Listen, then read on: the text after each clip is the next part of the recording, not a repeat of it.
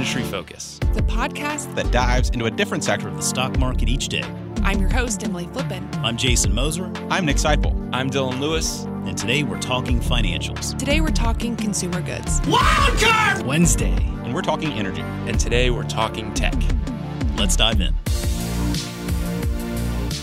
Welcome to Industry Focus. Today is Tuesday, December 29th, and I'm your host, Emily Flippen. Today, I am joined by the cautiously competent clown of compounding calamitous cash, Brian Feroldi, to talk about some of the best performing consumer good companies of 2020. Brian, I think I did that one well. Emily, you uh, remain flawless in your perfect execution, and more importantly, happy end of 2020 to you. I, I would be super happy that 2020 is now coming to a close if I wasn't acutely aware of the fact that come Friday, I think many of the same issues that have persisted in 2020 will probably still persist, at least for the first few months of 2021. But I can say I'm not going to miss this year. 2021 will be all about recovery, and if we have to end, uh, if we have to start on a, on a rough note, that's okay because we can tell ourselves it's going to get better every month. Well, 2020 wasn't bad for every company. And I know we're going to talk about some consumer good companies that were the worst performers in 2020. But to start, let's talk about some companies that were the best performers of 2020. Because despite how calamitous, I guess to steal a word from you, uh, 2020 has been for many consumer goods businesses, they've been great for other ones.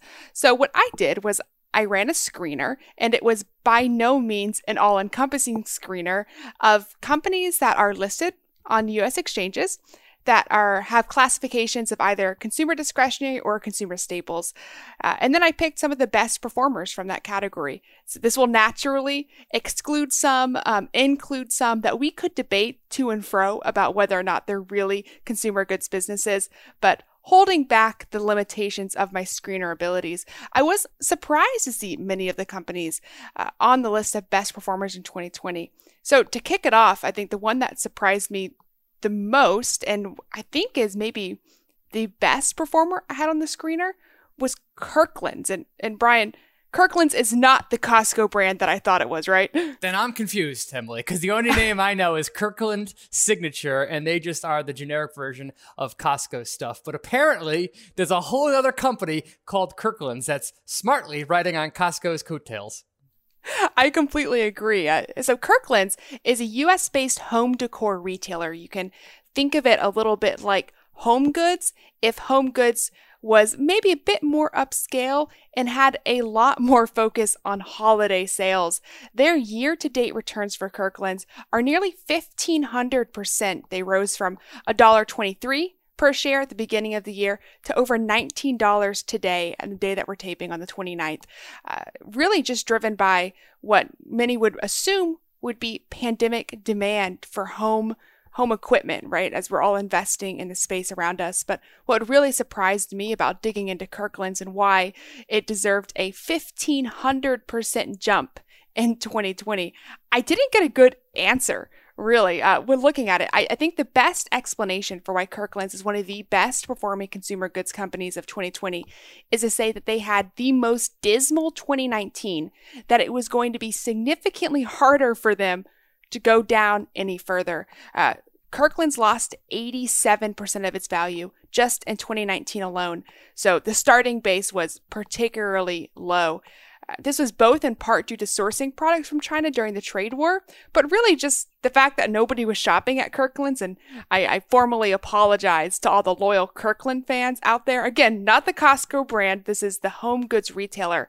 But really, the company was just in the process of right sizing its business, uh, trying to become profitable when the pandemic hit. And then the pandemic boosted sales a little bit, but really they had just laid off such a large portion of their workforce, right sized their operations that the best way to explain why Kirkland's deserved to be one of the best performing companies in consumer goods for 2020 was just because they turned around an unprofitable business to have their first quarter of profitability that wasn't a holiday quarter since 2016. Yeah, this is a remarkable bit of a, of a turnaround story. And uh, the ticker here is KIRK. And even after this 1500 roughly percent gain, this company is worth about 260 million dollars. So it just shows you at the lows in 2019 the markets were basically pricing this thing for death. So if they came around in any way and said, hey, not only are we not going to die, but we're profitable, I understand how that turned the narrative around. Brian, have you ever been to a Kirkland's? Would you ever shop at a Kirkland's? I don't. I've never been to one. I couldn't tell you anything about the stores, but uh, just for you, Emily, if I see one next time, I will promise I will go into it. But I don't think these are these in the Northeast. I don't even know. There's 400 stores across the U.S., so they're they're spread out. There are a few around the D.C. area. I checked uh, just to see if you know maybe one day I'll do some stock research. Right, putting up my air quotes there on research and go shop around a Kirkland's. But I, I don't know. I, I even this this stellar 2019 or excuse me 2020 that existed. This isn't a business that I think I'm particularly bullish about. And our next one. Uh, so Brian. I'm curious. I don't know if you've done any research into this business, but I'm going to give you the name of our next one of our next best performers in consumer goods, and I want you to guess what they do. Uh, the company is Grow Generation. Well, it's Emily Flippen asking me about a company with the word grow in its title, so I could guess, I could just guess that this was in some way related to the marijuana industry. Would I be correct? You would be correct, but it is not a cannabis grower. Uh, so, this is a business listed on a major U.S. exchange. Since cannabis is federally illegal, uh, we don't see any major cannabis uh, operators that are US based listed on like the New York Stock Exchange or the NASDAQ. But Grow Generation, you could almost call it the Home Depot for cannabis businesses. They're a supplier of hydroponic and other growing equipment, mainly to the cannabis industry.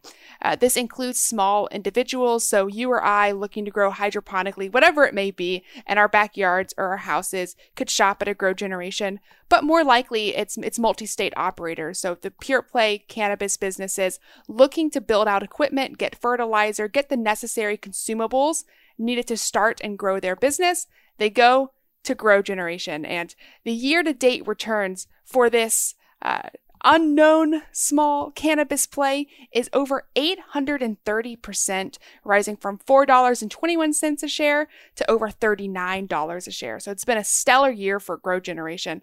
Uh, if you had to speculate, Brian, why do you think it was so good for Grow Generation? Revenue went up a whole lot.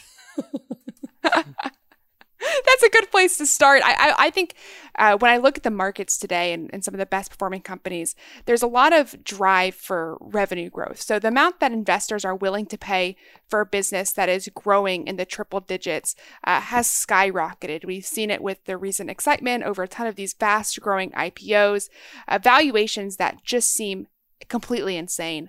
I think Grow Generation got a little bit out of the bag here. It was well hidden, had an amazing revenue growth at a really attractive valuation at the beginning of the year.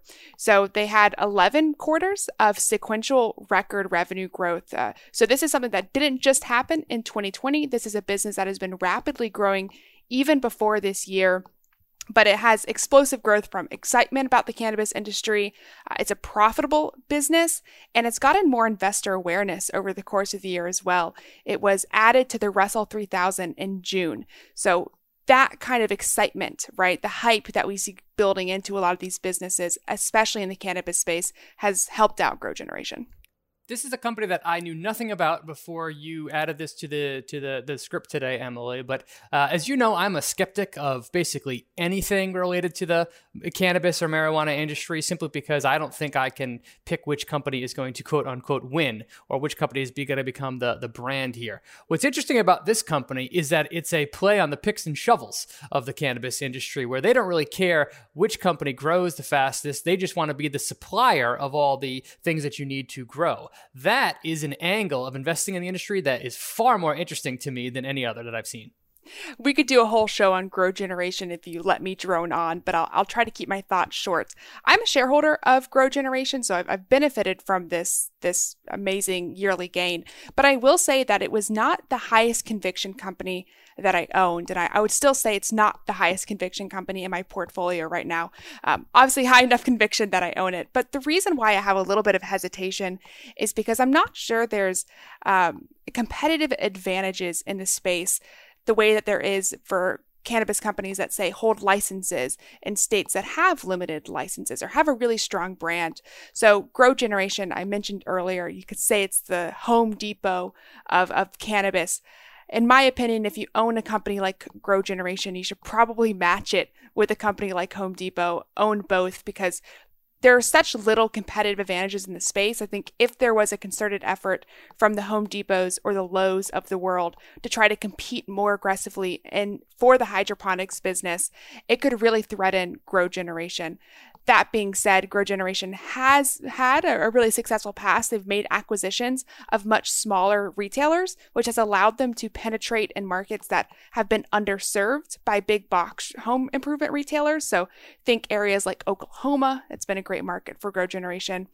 Uh, and, and last note here again I, I can drone on if you let me I'll, I'll keep it short uh, keep an eye out for management uh, they had an amazing year but it was not a straight line for grow generation in part because there was a short report released on the business really just not attacking the business of grow generation but attacking the background of the management team uh, admittedly the background while not as bad as the report makes it out to be in my opinion isn't ideal. They don't have a lot of successful business ventures in their past.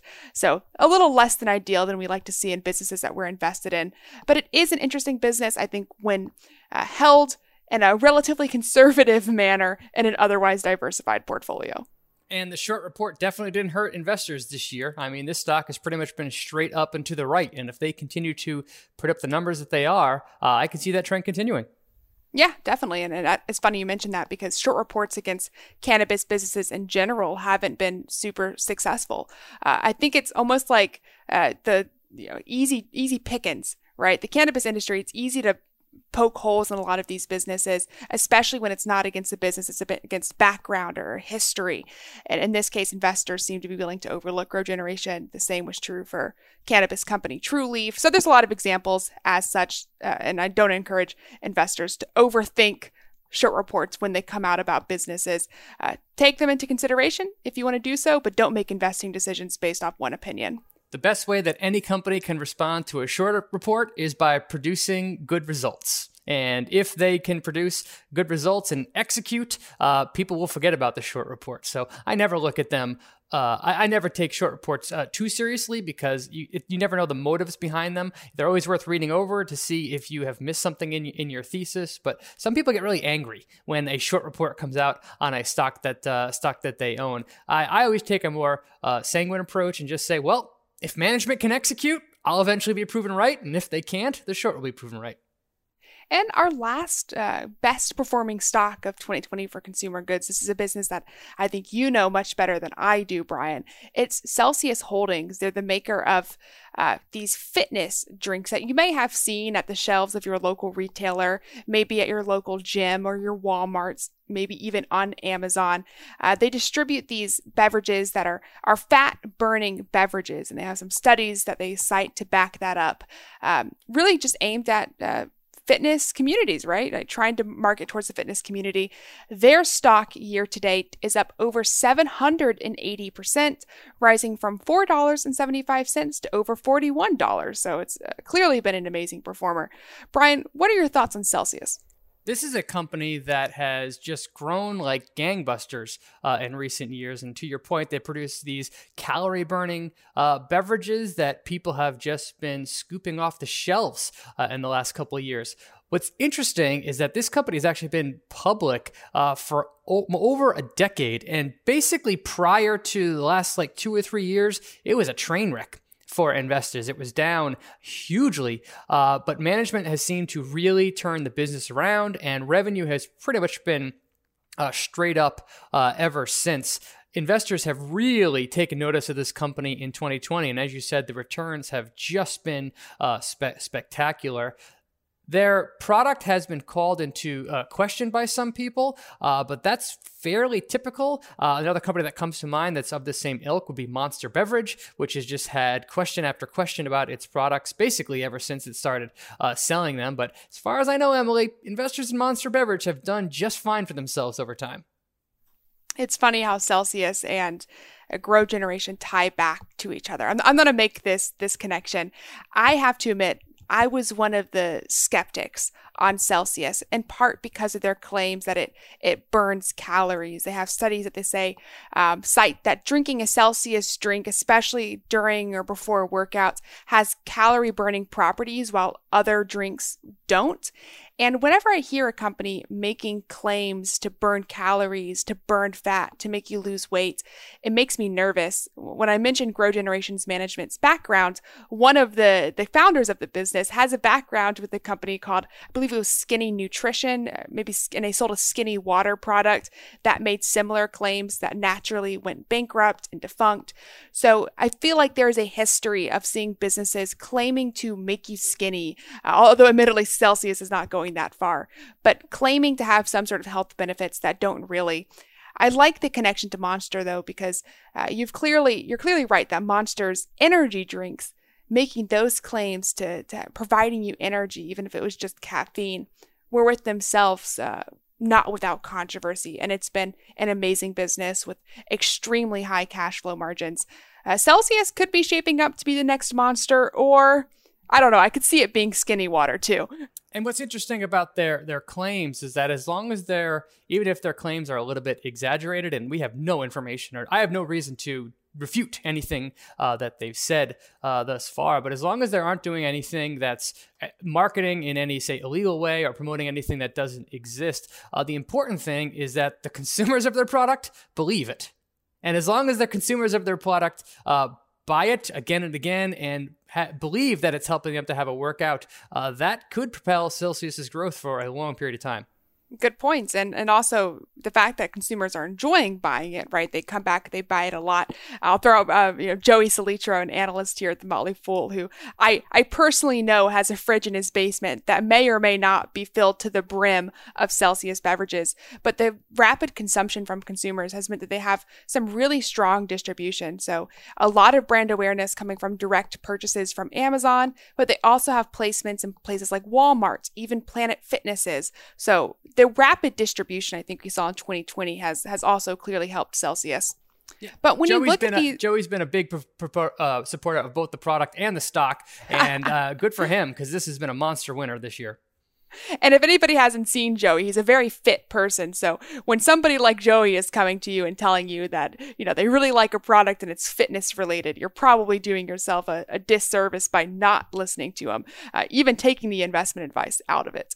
Uh, but when you look at these three businesses, Brian, Celsius, Grow Generation, and Kirkland's, and you look at, ha- I mean, crazy performance, all up uh, at least over 700% this year, which is absolutely insane.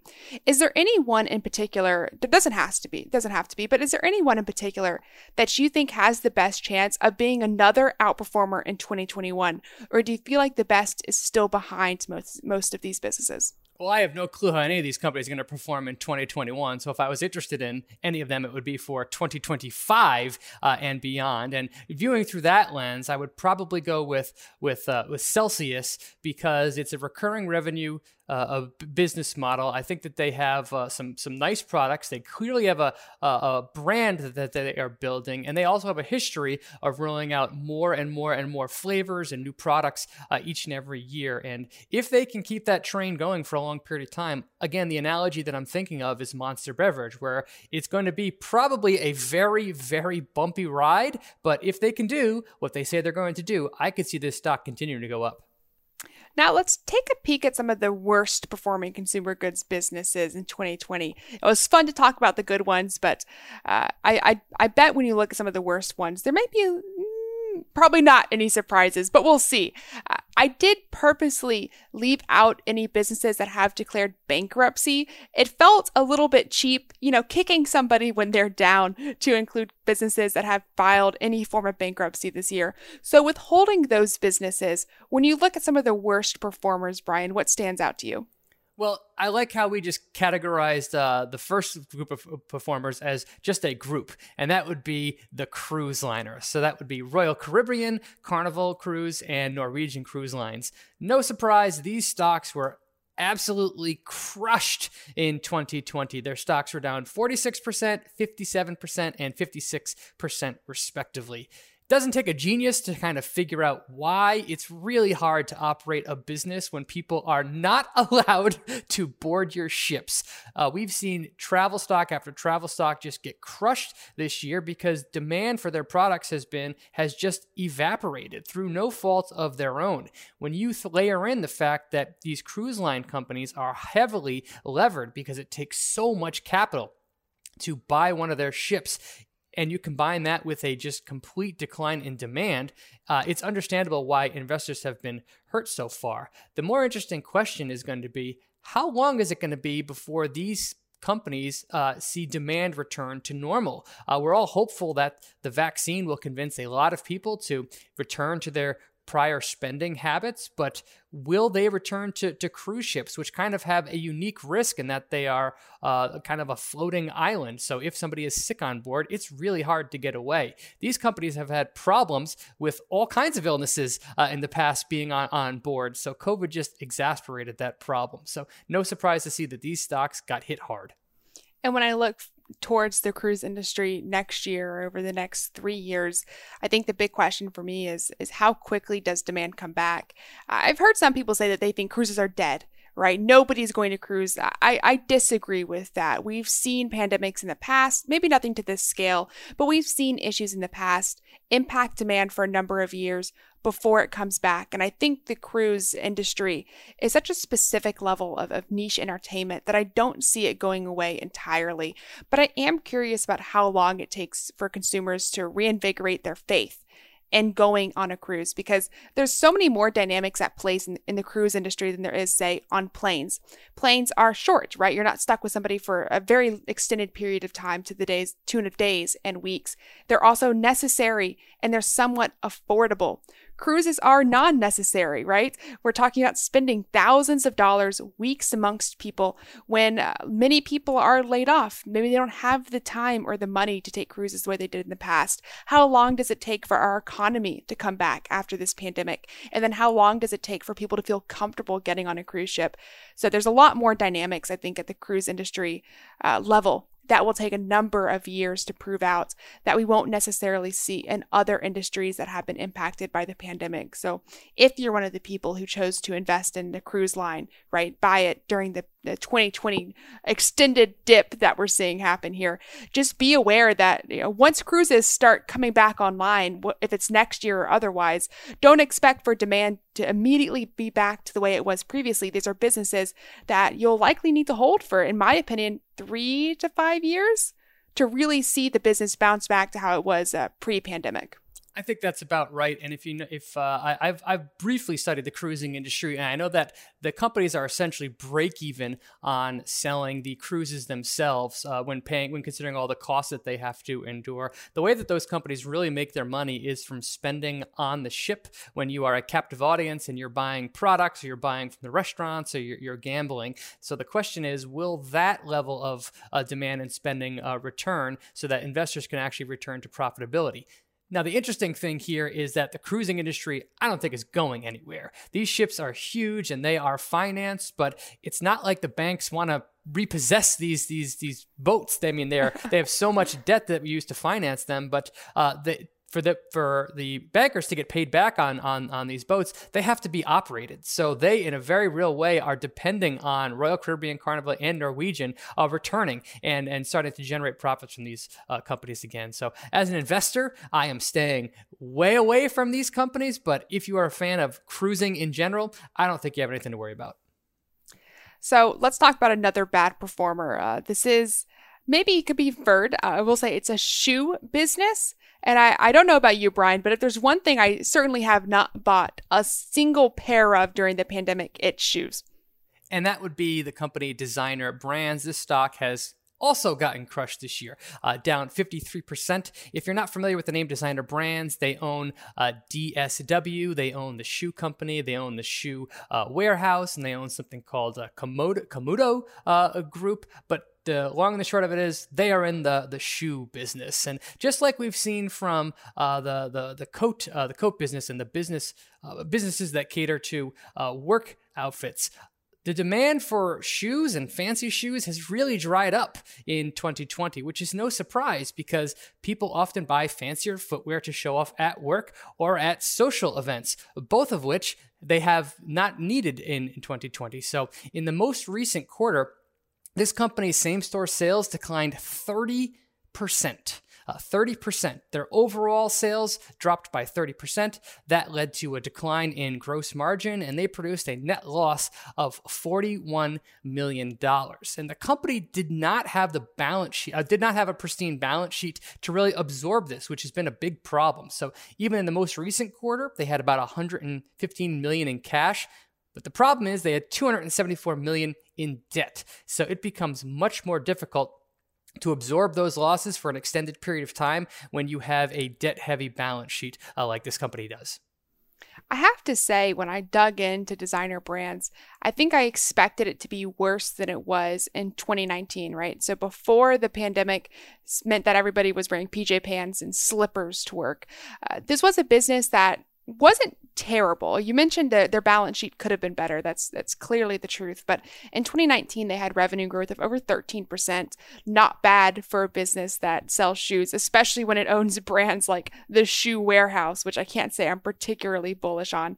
I don't think this is a business that um, goes bankrupt the way that we've seen plenty of other businesses go bankrupt during this pandemic and will likely continue to see in 2021 uh, in years in the future. But at the same time, this isn't one that, if the pandemic never happened, I'm not particularly excited about adding to my portfolio.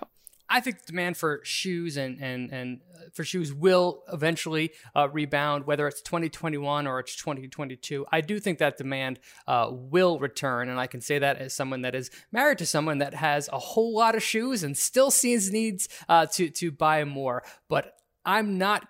I have no clue uh, if those if that demand return will result in good things for investors because this company has a lot of problems going on. So uh, I think it's going to be a tough business for the next couple of years.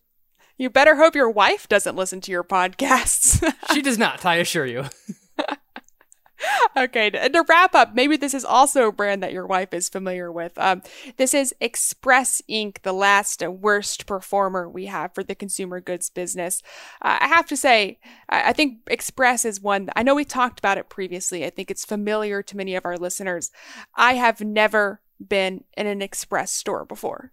Uh, I don't think I have either, but uh, oh, maybe I have. Maybe I have because I think they have an Express uh, for men, for men's brand. But this is the retailer that has uh, over 500 retail and factory outlet stores, and they just sell a huge variety uh, of clothing. Uh, very similar story here to what we saw with designer brands. Essentially, traffic to their stores just utterly uh, collapsed, and they got hit financially far harder than designer brands did. So, in the most recent quarter, this company company's comp sales, same store sales, dropped 30, uh, percent, and their gross profit just absolutely uh, co- collapsed to basically, I think, the single digits on a gross profit uh, basis. That caused them to produce a net loss, a quarterly net loss of $90 uh, million. And just like we saw with designer brands, only worse, they had a really ugly balance sheet prior uh, to anything like this happening. In the most recent quarter, they had 107 million in cash. Again, their quarterly net loss was 90 million, and offsetting that 107 million in cash is 630 million dollars in current liabilities, 165 million dollars in long-term debt, and 770 million dollars in lease liabilities. They do have another 85 million or so in borrowing facilities that they can lean on, but unless this ship turns around rapidly, this company is going to be in for a world of hurt in 2021. What's even more interesting about Express is that their stock is down over 80% this year alone. So clearly, as you mentioned, bad year for Express. But that brings them to a market cap of, I think it's somewhere around $60 million right now. This is a business that owns 500 stores. So the value per store here is pretty destructive. I think it's clear to say that the market is pricing in um, an actual destruction of value from the continued operations of a business like Express. When we see the market uh, price in something that low, I would encourage investors not to take that as an opportunity to say, hey, you know, like we're, we're expectations are low. There's an opportunity for them. They have one good quarter. Maybe we'll see a bounce back. Uh, when I typically, when we see the market pricing in uh, destruction, there's only one thing on the horizon, and, and that's further destruction. Yeah, and this is a stock that might appeal to some people because it's actually in penny stock land where it's trading uh, below a dollar per share, uh, which makes sense given that, as you said, their stock is down 80% year to date. But to your point, the story here is really bad and their balance sheet is really ugly. So investors really need this company to turn around uh, its financial fortunes, fortunes and in a hurry. Otherwise, this company could be heading towards bankruptcy. Uh, Brian, last question, right? So I asked the same question to you about Celsius, Grow Generation, and Kirkland's. Um, it's probably a moot point. I think I know your answer, but uh, for the sake of asking the question, when you look at the cruise lines, designer brands, or express, do any of these businesses appeal to you, whether it's 2021 or beyond? The answer there would be a hard no. I am not interested in any of these companies. More often than not, when you see a massive decline uh, in a stock, that is because something is deeply wrong and the businesses themselves are in trouble. However, if I was forced to pick one of these to invest in, I would probably go with Carnival Cruise Line for the reasons I said before, which is I think that cruise industry will be okay in the long term. I think Carnival Cruise, Royal Caribbean, and Norwegian uh, will continue to survive, and Carnival Cruise uh, is the top dog in the space.